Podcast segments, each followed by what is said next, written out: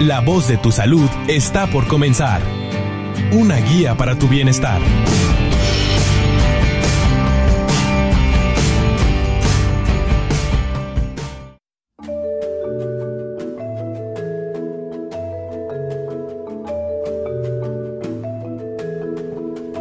Hola, ¿qué tal? Muy buenas tardes. Bienvenidos al programa La Voz de tu Salud. Continuamos transmisiones en esta semana. Aquí contigo, eh, en La Voz de tu Salud, a través de Frecuencia Tech, Monterrey, Nuevo León, México, por el 94.9 de FM. Hoy vamos a estar hablando acerca de un tema relacionado con el regreso a clases, un tema que a los padres, a los profesores preocupa mucho, que es el tema de bullying en clases. Vamos a estar platicando de este tema con nuestras invitadas del día de hoy. Aquí en la cabina azul de Frecuencia Tech tengo a la doctora Estrella González Camit, especialista en pediatría del Hospital San José de Tech Salud. Muy buenas tardes, doctora. Muy buenas tardes. Te agradecemos tu, tu tiempo y compartir tu audiencia. Muchas gracias. Y también está con nosotros la doctora Flora López. Ella es especialista en psiquiatría y también profesora de cátedra en psiquiatría infantil y del adolescente y pertenece al cuerpo médico del Hospital San José. Buenas tardes, doctora. Muchas gracias por la invitación y aquí estamos.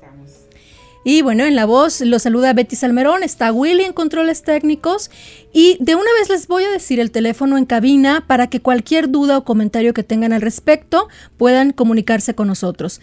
Les recuerdo la marcación nueva 81 83 87 0665 81 83 87 0665. Vamos a estar hablando acerca de bullying escolar, bullying en clases. Pues un tema eh, que de unos años para acá eh, hemos tenido esta palabra de, prestada de otro idioma, de bullying.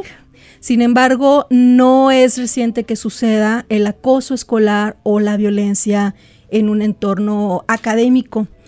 Eh, quizá ahora con esta palabra tenemos más visualizado lo que es, lo tenemos como más enfatizado y es preocupante para algunas personas puede ser que, lo minimicen y digan, ay, mis tiempos también había, yo lo resolvía a golpes. Pero sin embargo es preocupante porque ahora tenemos esta globalización por medio de las redes sociales y toma dimensiones diferentes. Pero vamos a, vamos a empezar hablando acerca de lo que es el bullying. ¿Cómo, se define? Bueno, mira, el bullying es un acoso eh, que se lleva entre pares, compañeros eh, generalmente escolares y eh, puede ser de diferentes formas, puede ser verbal, puede ser físico, puede ser social o cibernético. Y em, en donde el agresor generalmente hace sentir mal a la víctima y finalmente em, lo lleva a un aislamiento, a una sensación incómoda que hace que los niños se aíslen o eh, no quieran estar en las clases o finalmente terminen con un problema importante de depresión o que los lleve a tal grado el aislamiento que puedan tener ideas eh, desafortunadas como el suicidio. Entonces, hoy en México hemos visto que eh, estas cifras cada vez van en aumento, quizás antes no se medían. Hoy por hoy México ocupa un lugar muy importante en, este tipo de abuso, de violencia y creo que em, tocaste un punto muy importante porque estamos iniciando labores escolares y bueno, queremos invitar al público y a la familia que se unan a hacer un, un esfuerzo en el donde todos profesores, eh, alumnos, em, toda la gente que está alrededor, no necesariamente en el aula de la clase, sino a veces eh, los eventos se llevan fuera del aula de clase y eso hace que pasen desapercibidos. Entonces, creo que una buena manera es estar informado, tomar cartas en el asunto y evitar que puedan así lastimar a otros niños o a otras personas en su ambiente. Sí, agregaría eh, precisamente en la definición que es un acoso, es una violencia, puede ser verbal, puede ser física, pero con una condición de que sea repetida, de que sea continua, ¿sí? Y, esto precisamente da ese patrón de, severidad, porque no nada más es en una ocasión, dos, sino que se va, se va acorralando a la, víctima. El victimario lo va disminuyendo, lo va acosando, lo va dañando y, y la víctima por una u otra razón pues no, no logra tener alguna conducta realmente eh, adecuada para, pues para zafarse de esa situación de violencia, ¿verdad? Y esto generalmente se da en pares, o sea, en, jóvenes eh, pues prácticamente de, la misma escuela, de la misma edad, ¿verdad? Eh, y muchas veces es en solitario. Y la otra cosa importante es que mm, lejos de ir mejorando con la edad, a veces se va acentuando con la edad. Eh, los patrones pueden ser tan fuertes que un victimario eh, eh, pueda terminar en la edad adulta como un delincuente. Se ha visto que estas gentes que tienen estos patrones de conductas de acoso, hasta en un 60% de las veces han tenido un registro pues a nivel judicial, ¿verdad? Y, sí es importante también señalar las cifras. Eh, según la OCDE, reporta en México de 7 de 10 niños, 7 sufren bullying. Es algo impresionante. Esto en los tiempos actuales. En el 2014 había 4 por cada 10 niños y se está viendo pues que va en aumento sí, muy probablemente por lo que decías Betty, en el sentido de la gran facilidad que se tiene en estas redes sociales, en todo esto, donde eh, pues la violencia prácticamente está también como muy fácil de estarla, eh, digamos, eh, observando, viendo, aprendiendo, ¿verdad? Así es, nos da una dimensión diferente con respecto a este tipo de violencia que se vivía en años anteriores, antes de la era de Internet o de las redes sociales, porque empezó el Internet, pero no había las redes sociales. Ahora, lo que se quedaba oculto, como, como decías, doctor, que puede ser en solitario, este, un victimario que arrinconó al niño y allá este, le quitó el lonche, le quitó el dinero, lo insultó o lo puso contra la pared para golpearlo, eso se quedaba en solitario. Pero ahora nos enfrentamos a una serie de compañeros que pueden traer el celular y estar grabando y no impiden, sino alentan eh, eh, este, la violencia. Eh, a, ver quién gana, a ver quién es el primero que sube a redes sociales esto que grabó, eh, y esto se hace viral y es mucho más fuerte para, para el violento. Y para el victimario el, el, saberse expuesto también. Sí, dentro de los, eh, vaya, de los integrantes ahí de, del bullying está el que el, que lo hace, es decir, el, violento, el que lo recibe, o sea, la víctima, y esta otra parte de observadores, ¿verdad? Que están precisamente bajo esas circunstancias recreándose. Ellos no, no lo hacen, pero se están recreando con esta parte muy violenta y precisamente sí los graban y lo pueden subir a las redes sociales, sí, claro. La extensión es mucho más grave porque puede viralizarse, como tú dices, antes pudiera quedar aislado y solamente un grupo, un salón, pero ahora no, eh, han grabado cosas íntimas de la gente y las suben a la red y te puedes destrozar, acabar con tu integridad emocional, ¿verdad? Entonces es muy, muy severo. Así es.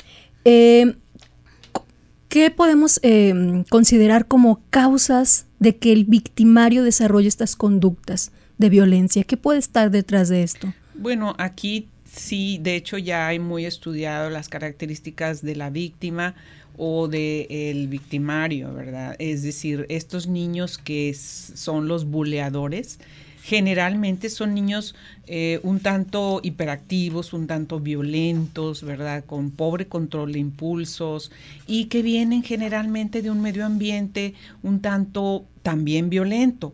Pueden ellos mismos incluso sufrir de golpes, de maltratos en un medio ambiente o mm, tanto familiar como también social, de, de donde ellos viven, de, del vecindario, donde hay mucha violencia. Entonces ya lo, lo aprenden, esto lo aprenden. Si agregamos que ya en sus temperamentos también pueden ser de estos temperamentos más irritables, más difíciles, temperamento difícil, pues obviamente ahí esto los lleva en muchas ocasiones a identificarse con las personas agresivas.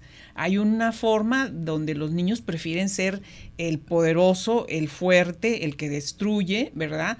Que la persona que, aguanta, que tolera, ¿no? Entonces, precisamente esta parte de agresividad, estos niños no la pueden manejar, ¿verdad? La expresan de manera muy, no pueden controlar una serie de impulsos y al ver personas más eh, apacibles, más tranquilas o con alguna discapacidad, con alguna...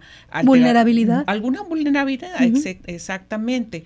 Em, pues obviamente son más propensos a que estos jovencitos pues ahí descarben, ¿verdad? Esta, esta agresividad que eh, muchas veces, como lo menciono, pues ya muy, muy estadísticamente probado, vienen muchas veces de medios ambientes violentos donde ellos mismos son golpeados y aprenden obviamente a golpear. Así es. Y no es algo exclusivo de un nivel socioeconómico bajo.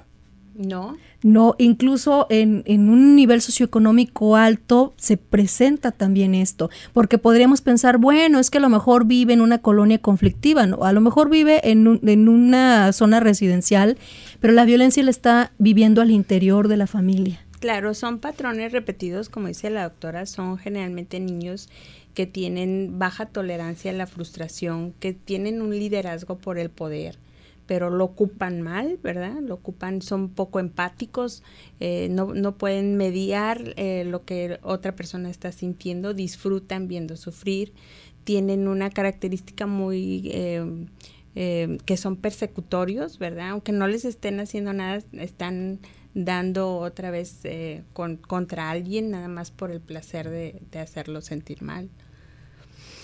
Así es.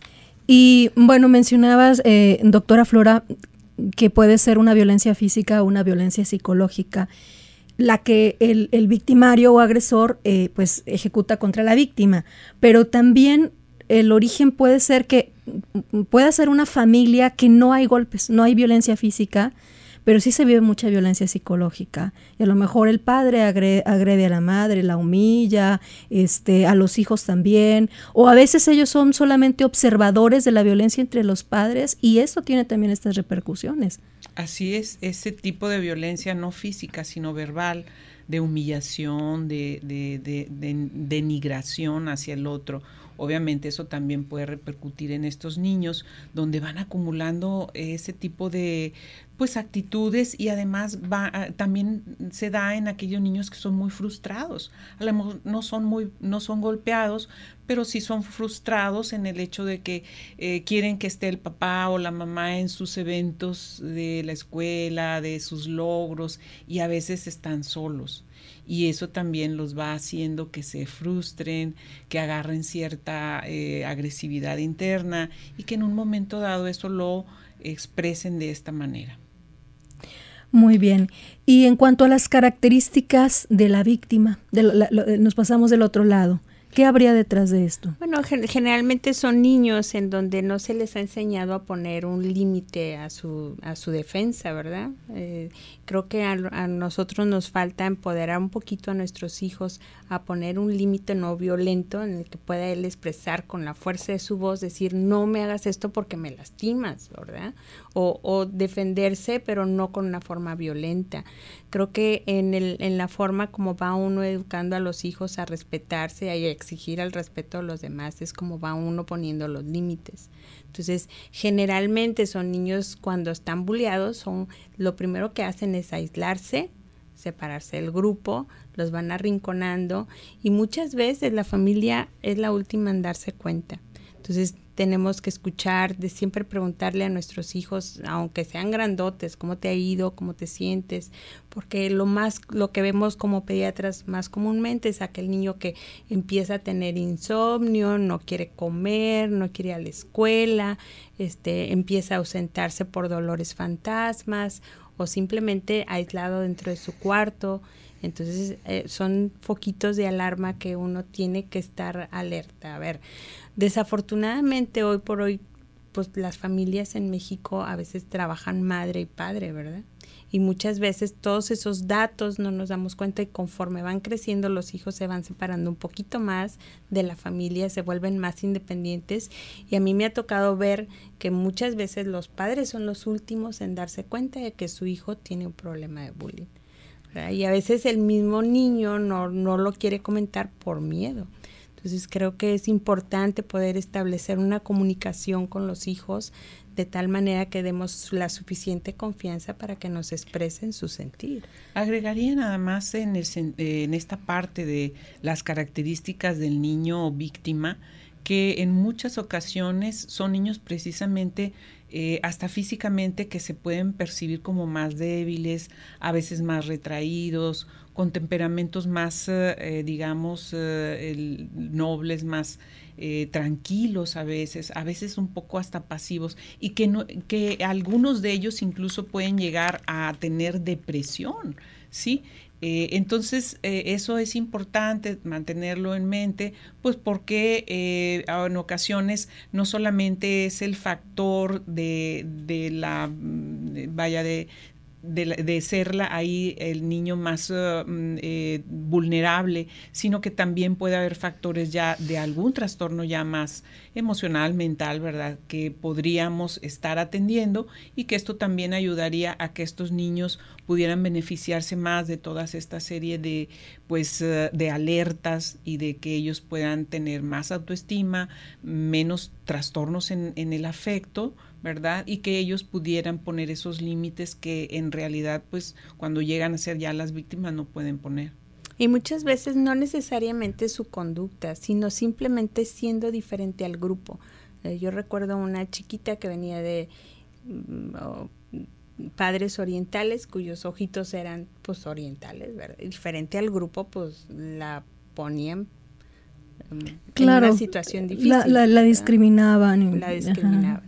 Este, igual el color, la raza, el, sexo, si tenemos niños o adolescentes con diferentes preferencias sexuales, este, son más eh, susceptibles a ser uh, bulleados. Así es, la, la, la, la, estatura, el peso, hasta los lentes.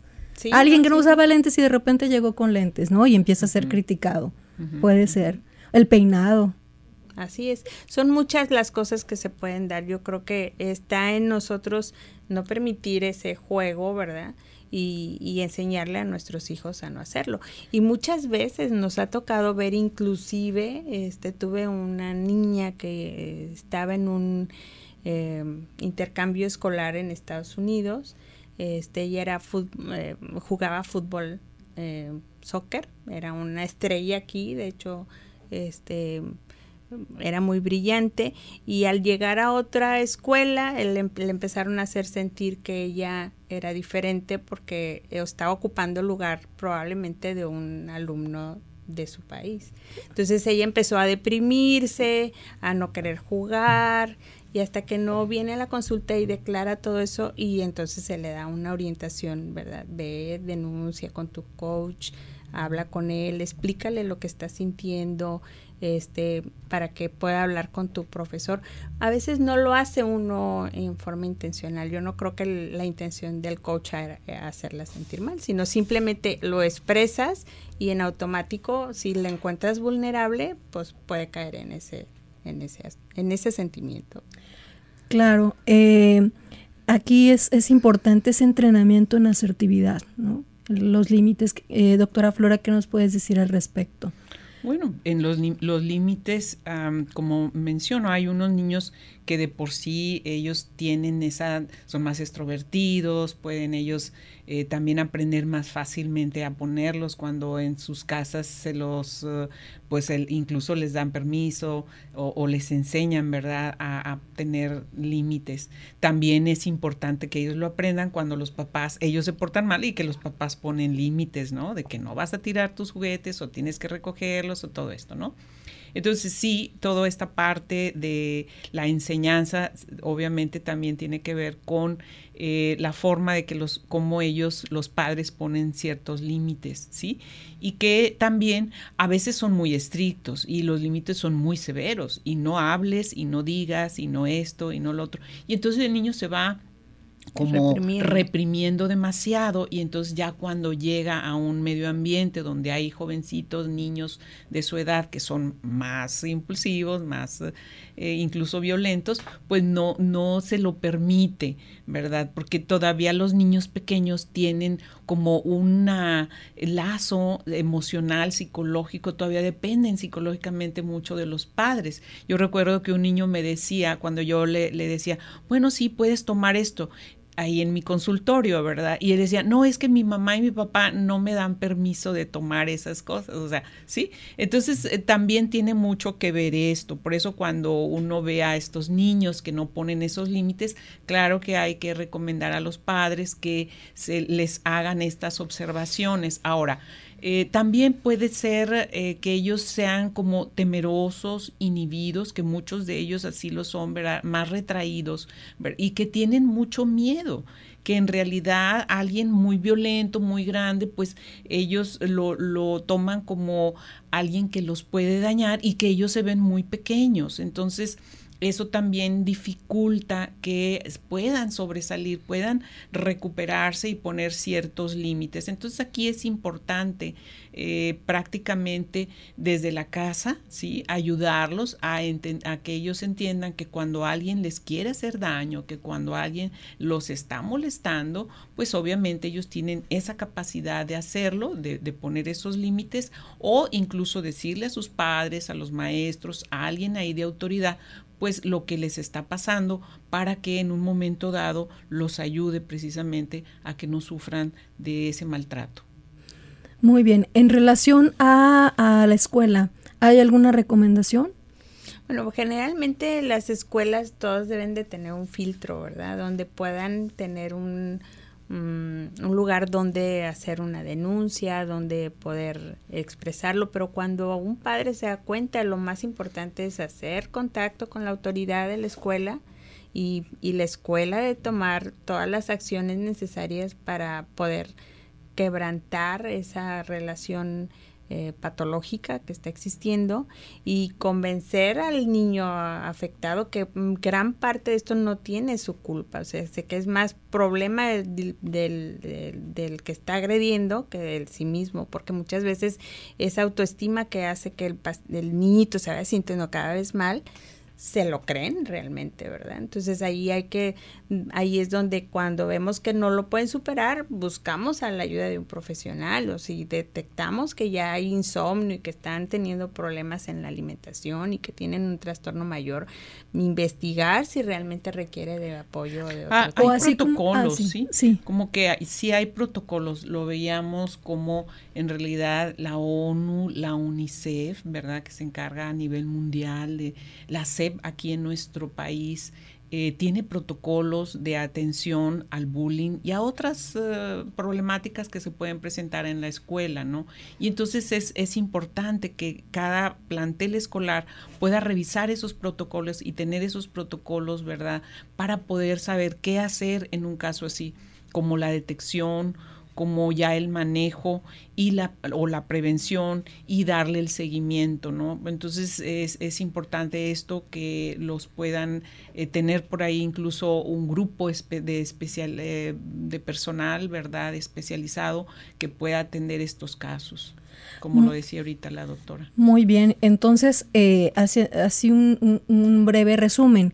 El bullying es una violencia, eh, eh, hablando en el ámbito escolar, eh, generalmente entre pares en la misma escuela, normalmente de la misma edad, o puede haber un poco de diferencia, pero es en un ambiente este, conocido por ambos, por el victimario y por la víctima, eh, y que tiene la característica de que se da repetidamente. No es una agresión aislada, sino es una agresión repetida y eh, observamos que los victimarios o los agresores, los niños bulleadores, vienen de un ambiente en donde se vive violencia, ya sea física o ya sea violencia psicológica, detectan a ciertos niños vulnerables y, y con ellos este, siguen repitiendo este patrón. Y hay una serie de medidas que se pueden eh, llevar a cabo para poder detener el bullying, las autoridades este, pueden conocerlas y los papás estar atentos de lo que sucede con nuestros hijos. Eh, muy bien, voy a, comunicarles algo, este, porque todo tiene, todo tiene un, ciclo. Y pues eh, mi ciclo en, la voz de, tu, salud está por concluir. Entonces, pues, eh, gracias por habernos acompañado el día de hoy. Y antes de, despedir el programa, les quiero comunicar que a partir del mes de septiembre nuestro programa se llevará a cabo en una sola emisión, es decir, que La Voz de tu Salud se transmitirá los viernes de cada semana a la una de la tarde con la locución de mi compañero Ismael Piedra. Los invito a sintonizarnos ahora en nuestra, nueva programación, lo de los viernes, no sin antes recordarles que seguiremos ofreciendo información importante para el cuidado y la prevención de la salud, con la presencia de nuestros especialistas del Hospital San José y del Hospital Zambrano Elion.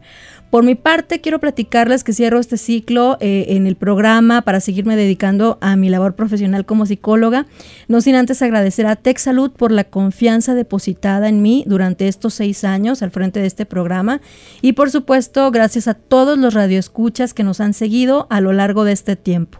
Aún no me despido, nos vemos la próxima semana, nos vemos con el tema de lunes y el miércoles con un tema para cerrar justamente este ciclo y muy agradecida por estar aquí.